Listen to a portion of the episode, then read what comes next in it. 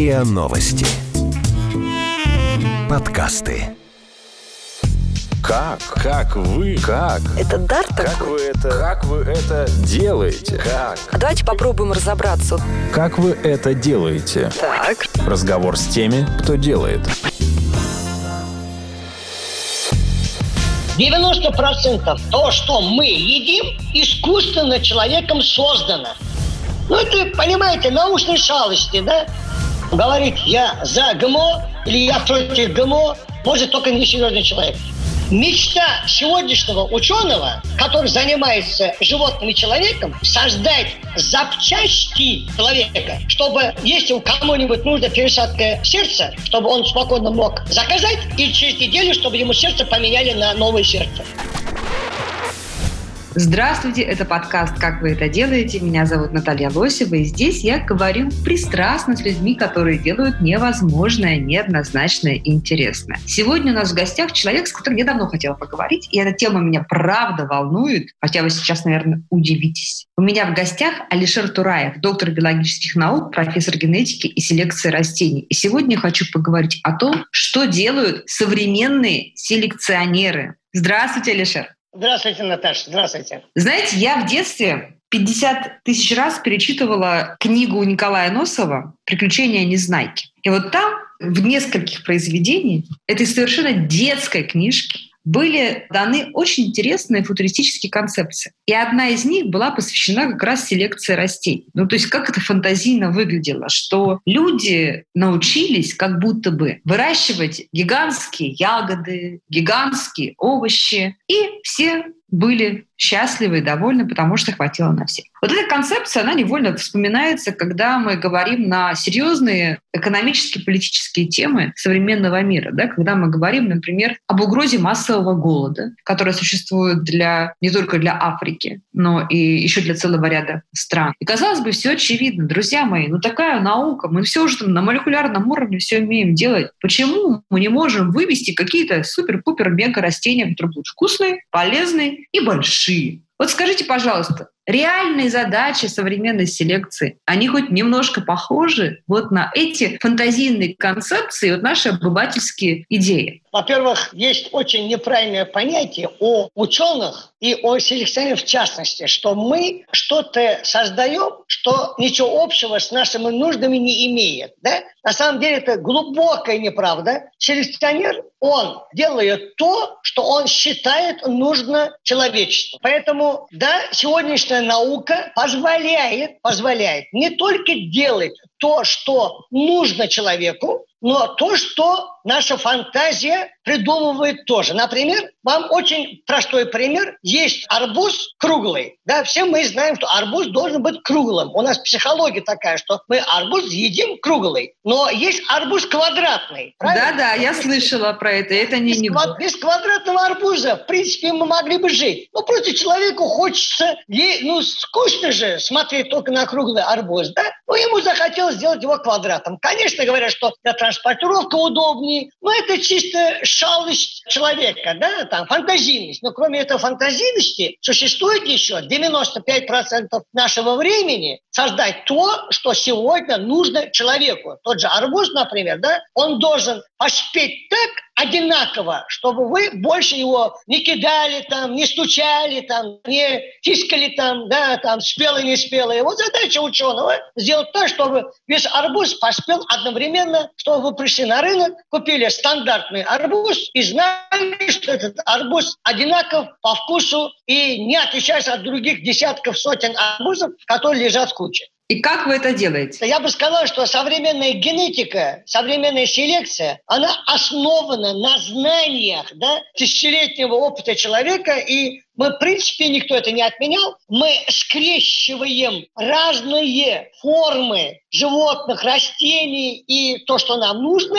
и создаем то, что человеку, как говорится, употреблять э, лучше, легче и качественнее. И мы сейчас это делаем на основе науки, а не виртуально-визуально, как это делал пещерный человек, когда он отбирал собаку или там голубь. А вот давайте разберемся, да, как сама по себе наука селекции, как она эволюционировала и изменялась с того времени, да. когда какой-то там пещерный человек понял, что вот это яблоко покрупнее. Ну, пещерный человек, он яблоко не селекционировал. Пещерному человеку нужно было в первую очередь быстрота движения, да, Значит, поэтому он там пытался взять, например, там инки пытались там свои эти ламы там как бы интродуцировать, да, делать домашним, да, чтобы там их доить или там ездить. Ну, это, верблюды то же самое, да, это главное это было транспортное средство, да, поэтому лошади, э, ослы, там, верблюды, человечество одомашнивало то, что человеку, как говорится, помогает быстроте движения. Второе, человек, конечно, отбирал то, что обеспечивает безопасность э, человека, да, поэтому и волков-то и мы одомашнивали, да, в виде собак. Ну, естественно, первая селекция, например, собак, я в этом глубочайшим образом убежден, и это доказано, что, конечно, человек отбирал менее агрессивных волков. Да, первое, значит, отбор должен был быть, чтобы волк был такой пушистенький, да, который как бы не кусал человека, да. Вот из этого одного волка из э, десятков там сотен человек потом размножал, и появилась наша собака, да.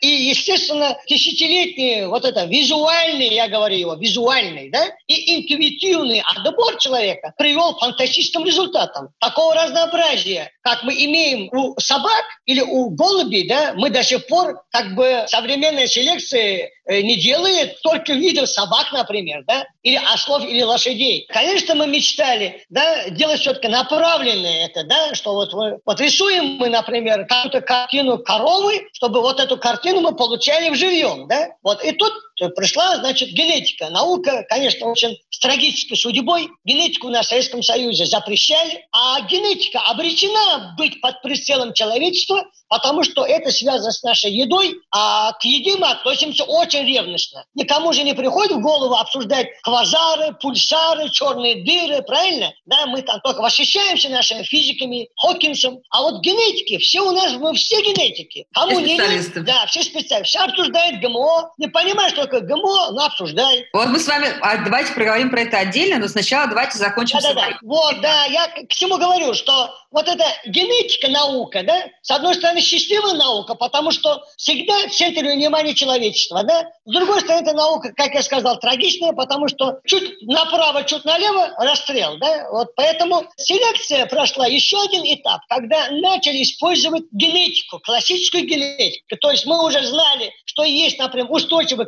какой-то сорт, и если наш сорт не имел эту устойчивость, мы скрещивали устойчивость к, с неустойчивостью и получали сорт, который был устойчив. Что имеется в виду под устойчивостью? Ну, например, вы имеете прекрасный сорт пшеницы. Да? Всем пшеница прекрасна. Безостная, например, да? российская знаменитая пшеница. Да, у него и клейковина классная, и белковый состав классный, вкус хороший, но может заболеть фузариозом, например. Ну, mm. неустойчив к грибам. То есть устойчивость а вот, к болезням, да, которые да, Да, например, да. Или ага. устойчивость к засухе, да. Мы что делаем? Мы идем дикой пшеницы, дикая пшеница, конечно, устойчива к фузариозу, и скрещиваем нашу безостую с дикой пшеницей. И полученный потомок, ребенок, да, F1 мы его называем, вот этот F1 имеет 50% генов наследственности от дикой пшеницы и 50% от нашей домашней пшеницы, культурной пшеницы безостой. И вот когда потомство мы получаем, мы потомство отбираем на устойчивость к этой болезни. Мы же отбираем ребенка. И если мы этого ребенка отбираем, ну в этом же ребенке еще сидит 49% ненужных генов от дикой пшеницы. Нам же они не нужны. Да. Мы что делаем? Мы вот этот биби опять скрещиваем с мамой назад, да? И очищаем на 25%, потому что потом он еще 25% больше будет иметь генов мамы. Опять отбираем на фузариоз и опять его скрещиваем с мамой. То есть несколько раз скрещивая назад, мы обогащаем геном безосты и убираем гены дикого, но постоянно отбираем на устойчивость. Поэтому таким образом через 8 лет То есть 8 поколений мы один ген, то есть одно свойство переводим к культурному сорту. Да? Вот через 8 поколений мы обогащаем 99% генов от дикого вида, мы уничтожаем, только устойчивость переводим к культурному сорту. Вот это как работает сейчас классическая селекция. А неужели современная наука не может как-то вот ускорить эти процессы, чтобы было да, не 8 видов? есть генная инженерия. Вы как раз ответили на свой же вопрос. Да?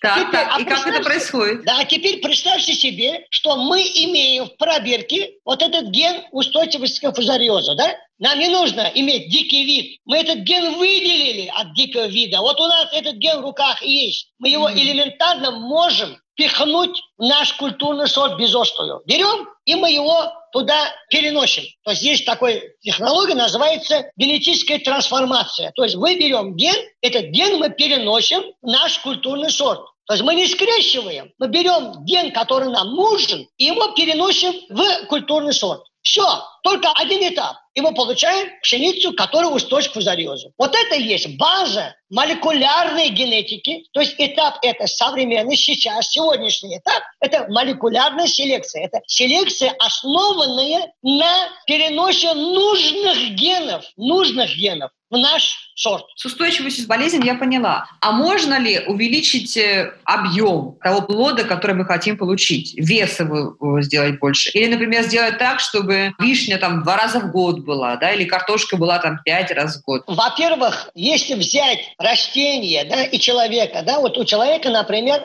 будем виртуально говорить 100 единиц энергии. Вот эти 100 единиц энергии распределяются равномерно на ум, на физической способности человека, да, на сексуальные способности человека, на иммунитет, ну вот на разные вещи. Вот это вот 100 единиц распределяется на определенные функции человеческого организма. То же самое у растений. У растений, если у нас есть 100 единиц энергии, это 100 единиц энергии тратится определенная часть на устойчивость, определенная часть на рост и развитие растения, определенная часть на урожайность. Вы, делая абсолютную урожайную, убиваете устойчивость, потому что энергия-то одна – и эта энергия mm-hmm. распределяется. Распределяя неправильно, например, мы же шутя говорим, что очень многие бодибилдеры, да, не очень умные, да, потому что вся энергия идет на мускулы, да, и мозгов, как бы, там мало, да, ну, конечно, это шутка, но этой шутки есть доля шутки, потому что мы, тратя очень много энергии на физику, мы обделяем таким образом, как бы, наш интеллект. Понимаете, энергия, она же не появляется, не исчезает, она переходит в другое состояние. Поэтому есть определенный объем, как бы, энергии, которую мы должны распределять. Поэтому делать пять раз урожай в год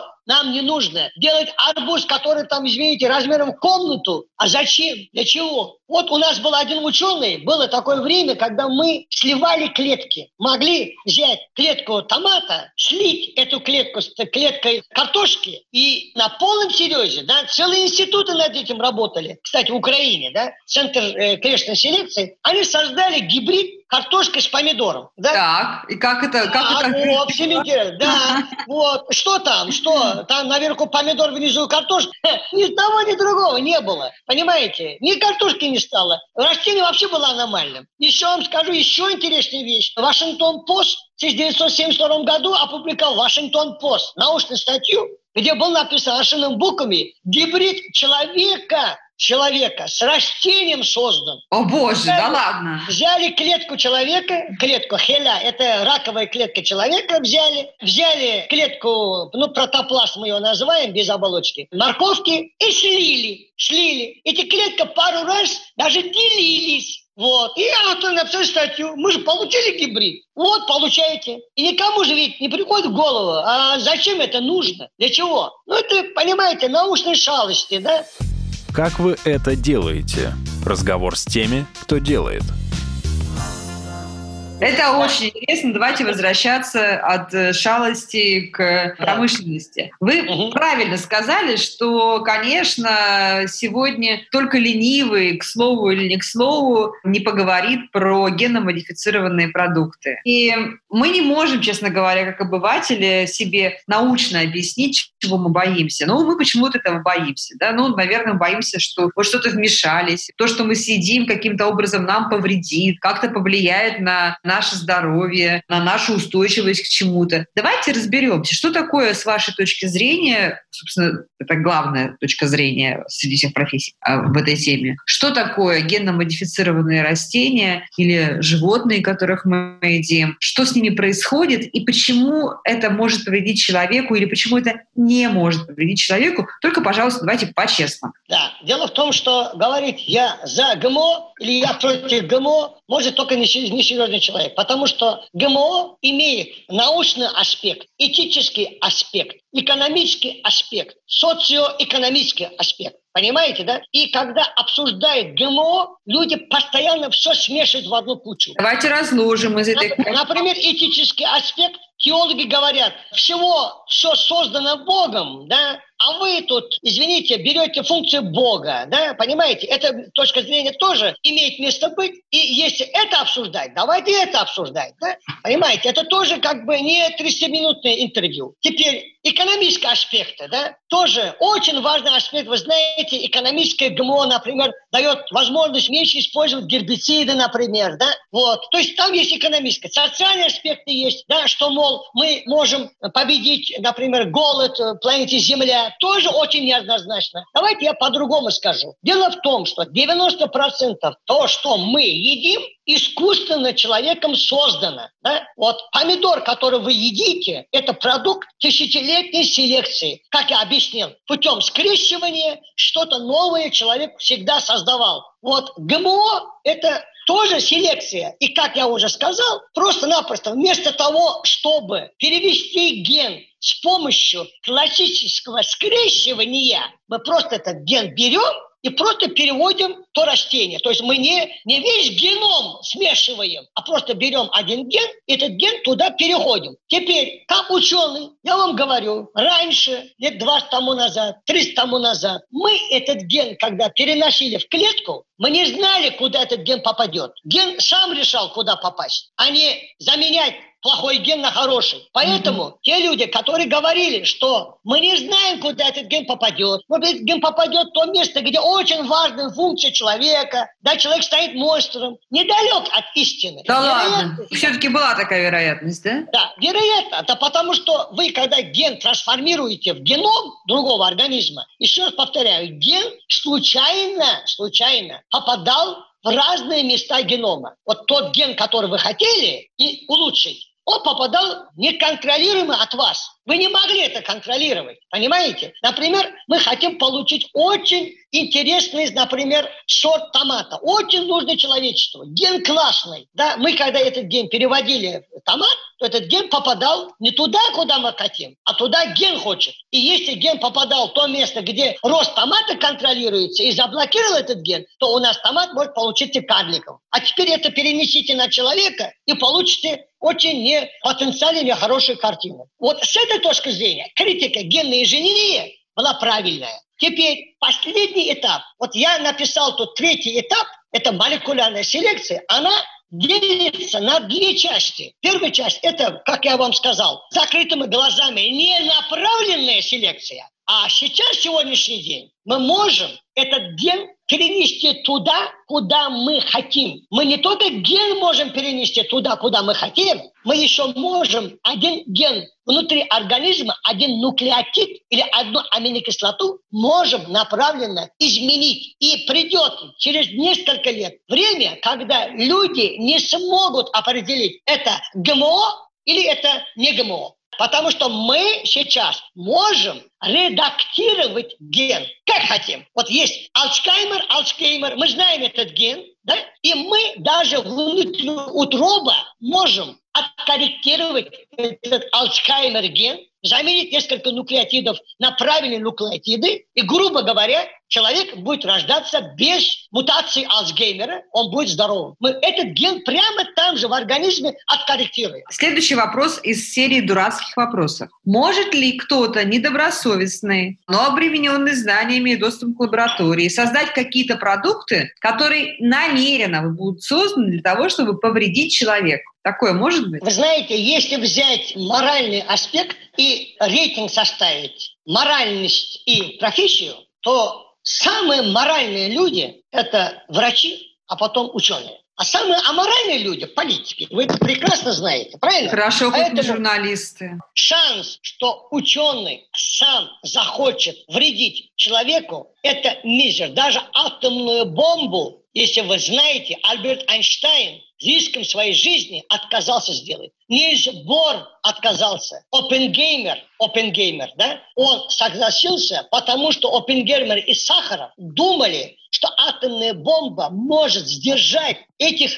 вояк народов, да, что они все будут бояться, что все исчезнем. И они оказались правы, потому что от 45 -го года, сейчас уже сколько лет, почти 80 лет, мир живет, в принципе, без глобальной войны, потом все боятся. Понимаете? Они только из-за этого сделали атомную бомбу. Политики хотели. Мы хотим. Знаете, мечта ученого, сказать вам? Очень просто. Скажите. Мечта сегодняшнего ученого, который занимается животным и человеком, создать запчасти человека, чтобы, если кому-нибудь нужна пересадка сердца, чтобы он спокойно мог э, заказать, и через неделю, чтобы ему сердце поменяли на новое сердце. Понимаете, да? А у растениеводов, ученых, да, самая главная наша задача на самом деле не селекция, а как остановить опустошение орошаемых земель. Вот это самая главная проблема человечества сейчас. Каждый год огромные, да, миллионы гектаров превращаются в песок. А вот вы можете сам... как-то, вы селекционеры и генетики, вы можете как-то на эту ситуацию повлиять? Там а как? сорта- А вам скажу я один маленький пример. Едут эти, извините, великие политики Амазонку, собирают местное население и говорят,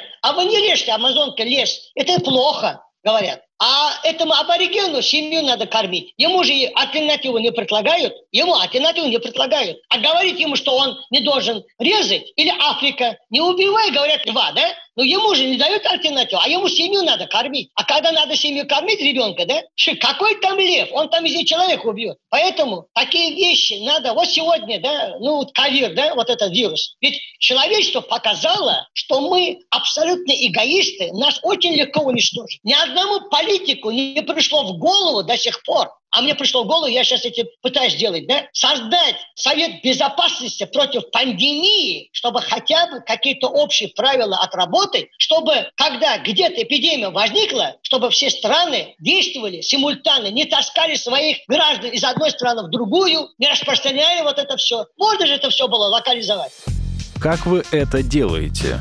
Разговор с теми, кто делает – Алишер, я хочу поговорить с вами ну, с другой стороны о тех проблемах, которые, опять же, нам, обывателям, кажутся очевидными, и вдруг вы тоже поможете. Ну, например, растения, которые, ну, вроде как приносят вред. Сорняки, или да. такая проблема, которая очень характерна для России, это борщевик, который просто сжирает пространство, и ты не знаешь, что с ним делать. Ну, детским лепетом выглядит тополиный пух на этом фоне, но тоже не очень приятно. Вот скажите, пожалуйста, как-то генетика может э, придумать что-то сделать такое, не знаю, там, придумать какое-то другое растение, которое не позволит борщевику распространяться? Или растения, которые можно подсеять там, где сорняки, и они начнут эти сорняки каким-то образом уничтожать? Или это все фантазия? Нет, но любая фантазия, она, если человек фантазирует, знаешь, это можно когда-нибудь реализовать, да?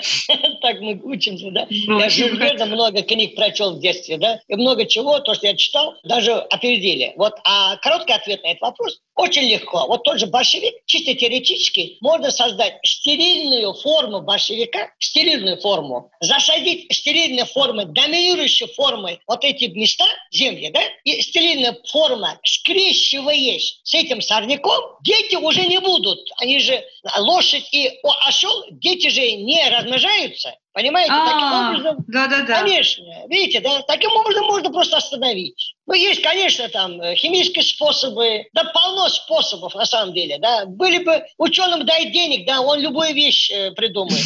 Если вы помните, 30 лет тому назад никто не верил, что сланцевый нефть, сланцевый газ когда-нибудь человечество будет осваивать, потому что было дороже, чем получать золото из воды, да. Ничего, ученые придумали, сейчас сланцевый газ можно 45 долларов, да, уже профит. Если ученым деньги дать, они еще дешевле придумают. Хорошо, продолжу серию детских вопросов. А возможно ли, используя современные достижения генетики и селекции, восстановить какие-то растения, которые исчезли? Я честно говоря, про растения не очень думаю, но когда вижу исчезнувших животных, да, например, да. когда вижу, например, дымчатого леопарда, да, снежного барша, да, когда они говорят, что это животные могут исчезнуть, карликовый бегемот, например, это же чудесные животные, да, и вот э, я так хочу эти животные восстановить, понимаете, да, конечно, это можно. А я абсолютно уверен, что придет время, когда по закаменелым, помните Юрасик парк, начало, да, вот то, что он взял у этого инсекта, да, насекомого, кровь, и это абсолютно реально. Вот это эпизод, он реален. Что? Потому что это ДНК,